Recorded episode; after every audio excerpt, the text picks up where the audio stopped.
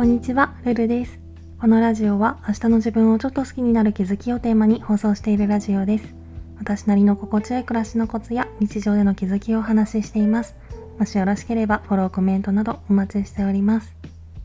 ということで今回は時間に厳しすぎる性格を直したいっていうテーマでお話ししたいと思います。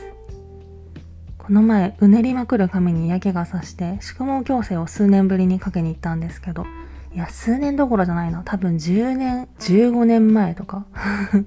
それぐらい昔のことなんですけど。まあ、それは置いといて。所要時間2時間って書いてあったんですけど、行ってみたら3時間かかって、特に予定はなかったんだけど、夜遅い時間で翌日も仕事だったから、早く帰りたいっていう気持ちと、いろいろその後に自分なりにやることを決めていたので、それが全部狂って結構本気でイライラしてしまうっていうことがあったんですね。で、これはそもそも宿毛矯正の時間の相場を私がちゃんと把握していなかったとか、帰りの時間を気にするような日にそんな遅い時間から予定入れるなよって話ではあるんですけど、今回私がこんなにもイライラした原因って、そもそも時間にめちゃくちゃ厳しいことにあるんじゃないかなと思って、なんか私本当に昔からバカみたいに時間に厳しくって、学生時代とかも授業と授業の間の休憩中に友達とトイレとか売店に行った時にあと2、3分で授業が始まるのにダラダラされたりとかすると遅刻したらどうするんだってまあ言ってはないけど心の中で思って結構本気でイライラしちゃったりとかそう遅刻とかにすごい敏感なんですよね。普段の仕事の日とかも一応余裕を持って家を出てはいるけどちょっとでも電車が遅れるとパニックになるしさすがに取り乱したりとかはしないけど内心すごい焦ってるしあとは私は2、3年前まで10年以上ずっと昼夜逆転してたんですけど、それを改善させて以降は、今度は睡眠時間にもすごいうるさくなってしまって、絶対7時間寝ないとダメだって思い込むようになって、なので今回みたいにちょっとでも寝る時間が減るとすごいそれだけでイライラしちゃったりとか、多分これはもともとせっかちだったりとか、あとは完璧主義な傾向も関係してるんじゃないかなって思うんですけど、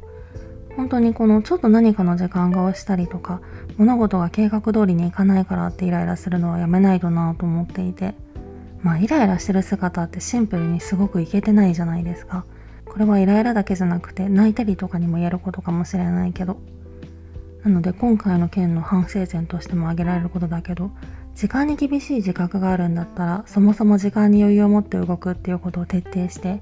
例えば予定にかかる所要時間は多めに見積もっておいたりとか翌日仕事の日は夜に予定を入れないとか、まあ、当たり前のことなんですけどね。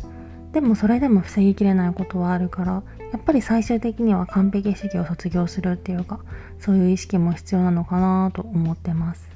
あとはもうイライラしちゃうのはしょうがないとしてできるだけイライラを表に出さない演技力を身につけたりとか。もちろん全てのことが予定通りに行くんだったらそれに越したことはないけどそんなことは絶対ないわけだから例えば私が変にこだわってる睡眠時間だってたとえ一日寝不足になったところでって感じじゃないですか。確かに翌日は辛いし続くのはもちろん良くないけど別に一日ぐらいだったらどうってことないとも言えると思うので。なのでこれからは少しずつこの厳しすぎる時間感覚を緩めていきたいなと思います。まあこれも多分これまで何度も言ったことがあるんですよね。でもなかなか治らないのでなかなか手強いなと思うんですけど少しずついい方向に向かわせることができたらいいなと思います。今回はそんな感じです。ネタでの質問感想も絶賛募集中ですのでぜひお気軽にいただけたら嬉しいです。それではまた次の放送でお会いしましょう。